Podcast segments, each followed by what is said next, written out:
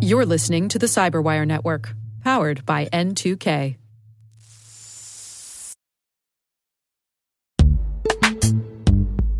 This episode is brought to you by Palo Alto Networks, the leader in cybersecurity. As AI driven attacks increase, organizations can't afford to have network security that's stuck in the past. Discover how Palo Alto Networks can help you predict what's coming and proactively secure against it with a zero trust, AI powered network security platform built to secure whatever, whenever, wherever. To learn more, visit paloaltonetworks.com slash network security platform.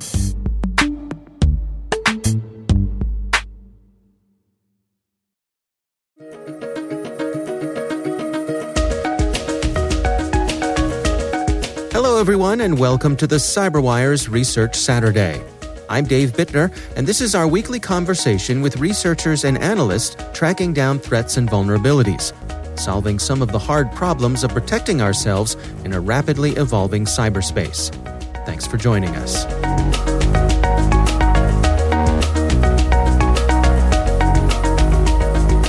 Just in the course of every day keeping an eye on the security landscape, looking for things that just seem interesting and related to items of interest. And you know, the main item of interest for everyone right now is still and remains the ongoing pandemic. That's Joe Slowik. He's a senior security researcher at DomainTools. The research we're discussing today is titled COVID 19 Phishing with a Side of Cobalt Strike.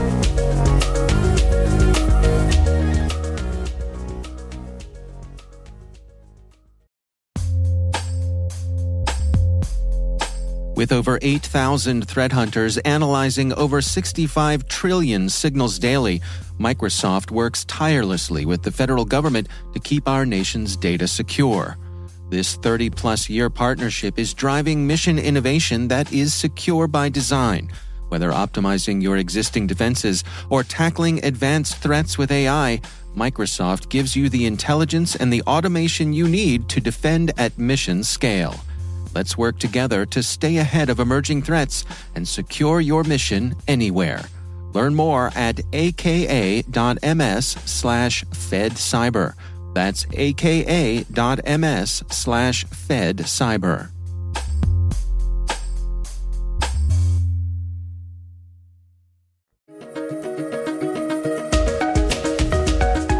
And related to that, identified in the wild a Microsoft Office spreadsheet, Excel file that had a COVID 19 theme related to vaccines. So, oh, this is interesting. Uh, and had some curious scripting items associated with it or Visual Basic for application macros uh, within the document. And so interest was piqued a little bit. And that led to an investigation that really, you know, as these things kind of do, went down a little bit of a rabbit hole because while this wasn't, you know, it, it's always troubling to use words like complex or sophisticated mm. because those are kind of weasel words, and this isn't any of those things. um, huh. But that almost stands out on its own um, for a sort of brute force simplicity that uh, really what we were looking at here was a Excel file that contained an encoded object that turned out to be a Windows cabinet file that then had some bonus materials inside of it. And that's mm-hmm. where things start to get really interesting. Well, let's walk through it uh, together here. Um, I, I, guess it's worth mentioning, as you do in your research, that um, if you are running a current version of Excel, that you're you're already sort of protected against this. Yes. That's right. Uh, this was really designed to run in legacy office environments, which can tell us a few things already, since this is a recent document. Uh, all mm. items related to it show that it was created within the last month or so. Um, but it, the most recent Office versions, let alone updates of those versions, will prevent this from running. So this implies that the adversary in question is fairly confident that its intended audience is using older versions or perhaps even pirated versions of the software. So hmm. that can start focusing our efforts on uh, you know, like this is probably not targeting the latest and greatest or the most up to date organizations, but rather something else. What that something else is is certainly up for discussion, but uh, it does look weird if nothing else. Yeah. Well, uh, you know, let's say I'm I'm minding my own business here, and I come across this file that promises to show me, uh, you know, a list of the various COVID nineteen vaccines, uh, and I think that's something that I may be interested in. I open up this document. What starts happening behind the scenes? So if you're running a older version of Office, what will happen is you'll get the classic, you know, would you like to open this document in disable protected mode? And then with some macro enablement later in order to dis- show the actual content behind the scenes this will launch a sequence of actions that uses built-in system functionality to then construct a sequence of commands that will as so many adversaries do launch some PowerShell as well as some other scripting items in order to uh, decode and then execute a binary file. But what's interesting about this binary file is that it's actually a legitimate executable that's used and an older one to boot, which kind of hints back to you know some legacy components being used in this uh, infection chain, but leveraging a technique of trying to get malicious code to run under a code signed front or code signed basis. So the way yeah. that this works in this specific instance is the attackers took a legitimate F-Secure binary and used the legitimate executable, but then used a modified dynamic link library associated with it and took advantage of something called uh, DLL path hijacking in order to load the malicious content from the DLL under the signed executable. And this is a method used by a number of attackers in order to gain greater trust and evade defenses when trying to gain malicious code execution. Mm-hmm. Can you explain it to us? I, it's it's fascinating here. Can you walk us through how it works? Sure. So the way that this works is that for the majority of programs operating in a uh, Windows environment, that when they're associated with a dynamic link library or DLL file, they will typically search for that library by first checking for the same folder that the executable ran in, and then apply a search algorithm of uh, either moving up the file system or checking certain locations, like in the uh, system folder, uh, for where that uh, DLL will is anticipated to be located. Well, an attacker can take advantage of this by running the legitimate executable in a non-standard location or a custom location, such as just a folder created in a temporary location or on the desktop, and dropping a version of the DLL with the same name uh, in the same directory to take advantage of that sequence of that search sequence. And hmm. that could be used to run the content of the DLL file under the context of the legitimate signed executable. Wow. So the system goes and checks the signing of the executable, says all is good here, and then basically gets tricked into running something that has the same name. Is that basically how it works? Basically, yes. And yeah. like I said, this is a way of circumventing certain types of application control by really taking advantage of a feature. Um, really, you can't really call this a bug because it's it's intentional by design as a way of facilitating program execution. It was interesting, uh, sort of as a side note in your research, you mentioned that folks have been using this file from F Secure for quite a while now. I mean, is there a subtext there? Why uh, is it just uh, convenient? Right, and uh, you know that was something that was really curious about this entire sequence of events is that we see a blending of fairly old and previously disclosed techniques down to specific versions and types of uh, payloads like the F-Secure binary used um, in order to launch this uh, incident, and then blending in newer items like ultimately leading to a Cobalt Strike beacon payload, which we can get into in a little bit later. And you know, it is very strange because you know you could look at this a, from a number of ways, and this maybe ties into the targeting of legacy versions of Microsoft Office. That the intruder in this question, having some background or understanding about the environment that they were targeting, knew that they didn't need the latest and greatest in order to get into this environment. They were operating with legacy systems or uh, not the most up to date. Uh, security as well as just you know basic operational tools, and so they could recycle well-known uh, previously disclosed events. And there's a certain economy or efficiency that gets associated with this activity that you know you don't risk uh, burning or disclosing novel mm. techniques and, and other items in this way while still achieving mission success or effectiveness. Right, right. That's interesting. Well, let's walk through what happens next. I mean, they're able to to execute uh, their file here. Where do we go from here?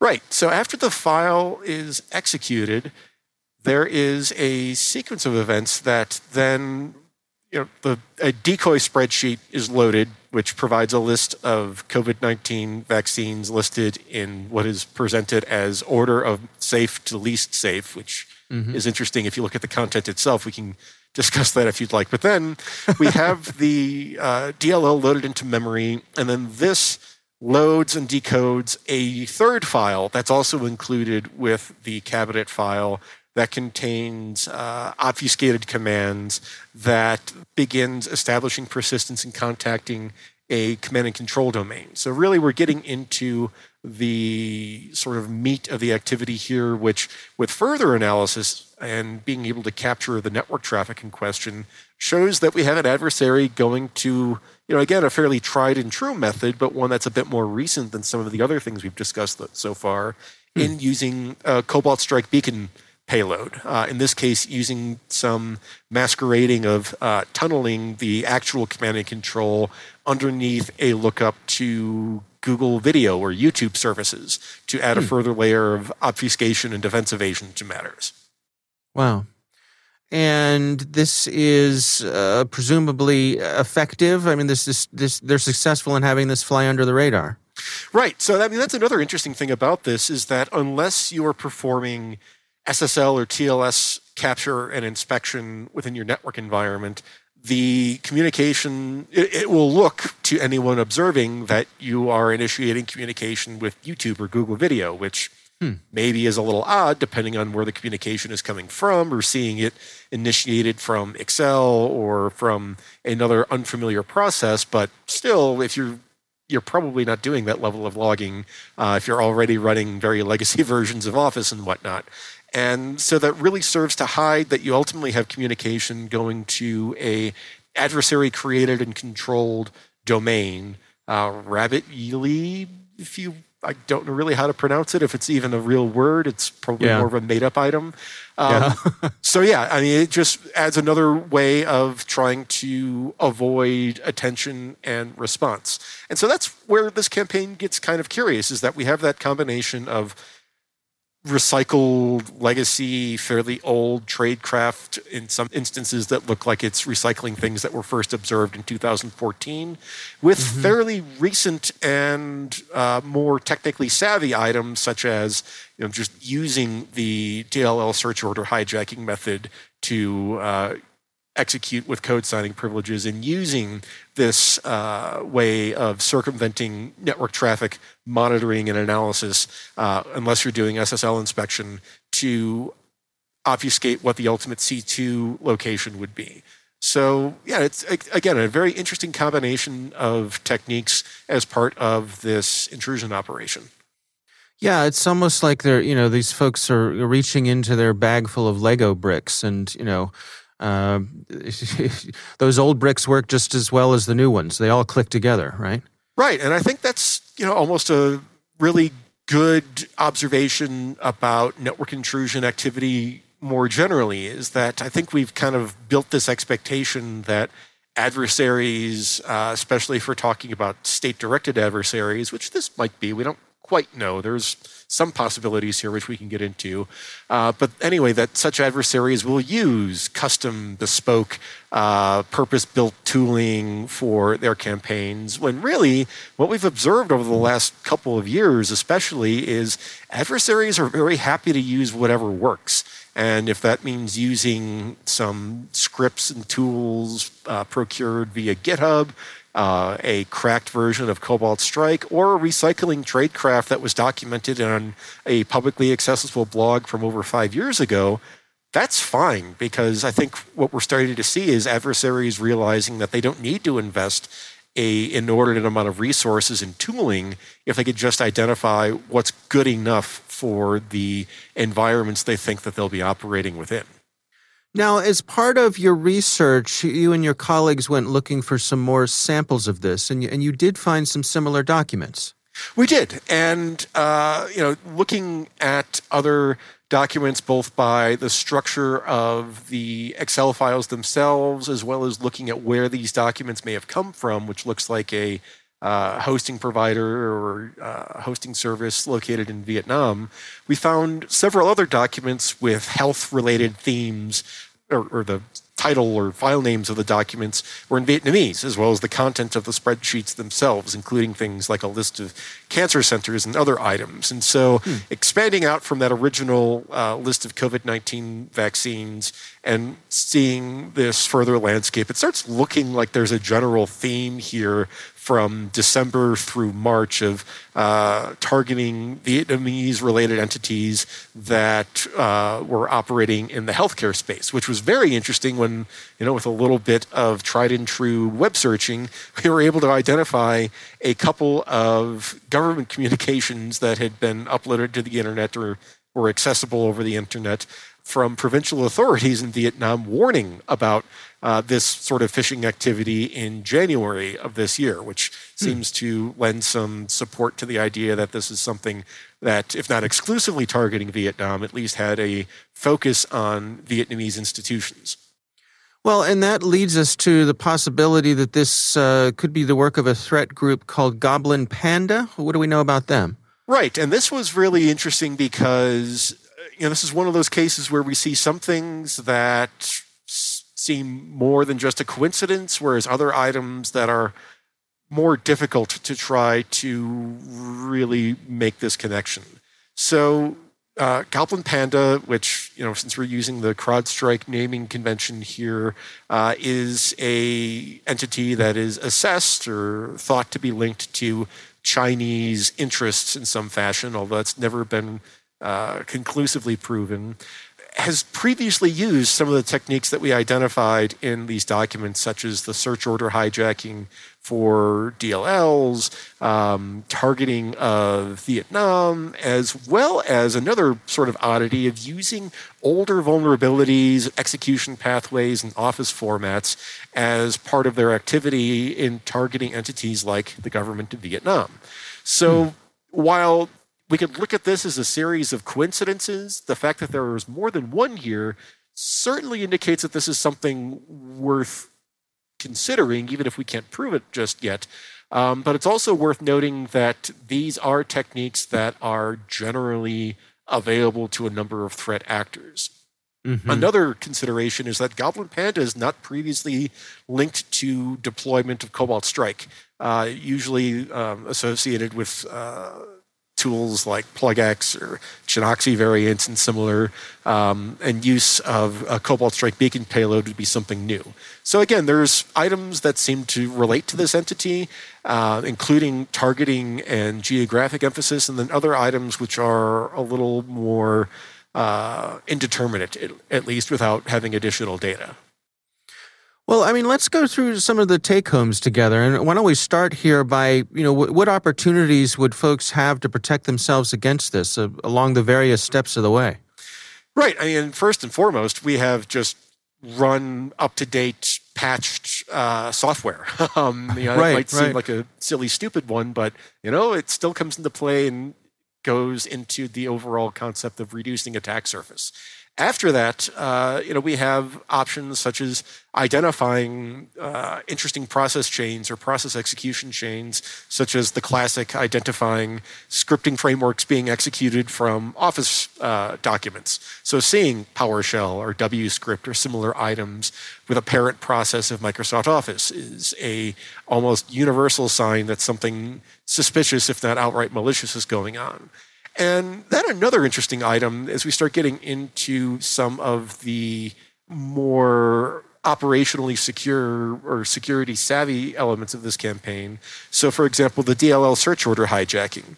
You know, mm. This might seem a difficult problem, but you know, in well architected environments, we can do things like search for or even outright prevent the execution of binaries in untrusted locations like user temporary directories or similar items. I mean, obviously, there's some pain that could be associated with that in terms of convenience, but either detecting or outright preventing such activity can drastically reduce scope if the environment is set up to allow for such activity to take place.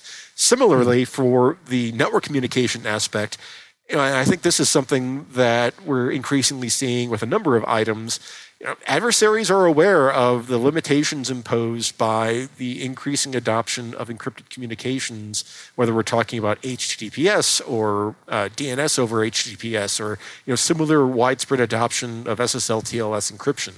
As a result, more organizations are, will need to ask the question is it appropriate to begin proxying and capturing uh, encrypted communication for defensive purposes. There's obviously a number of uh, potential risks and drawbacks involved in doing so, but you know, as we see adversaries just rely upon legitimate encrypted communications channels to mask or hide their operations, it's something that organizations are going to need to think about because for certain techniques, such as what we talked about here, it becomes one of the only ways of really detecting this sort of activity with any degree of certainty.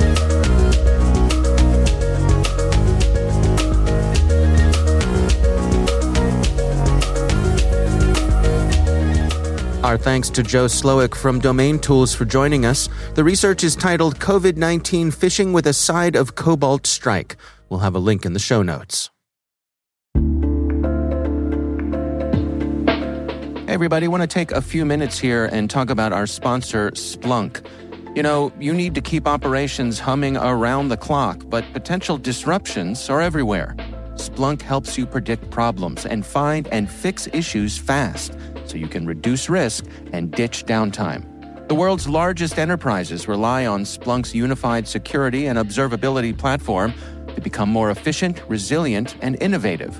With Splunk, you can react quickly, evolve faster, and be ready for anything. Stay ahead of disruptions. Learn more at splunk.com/resilience.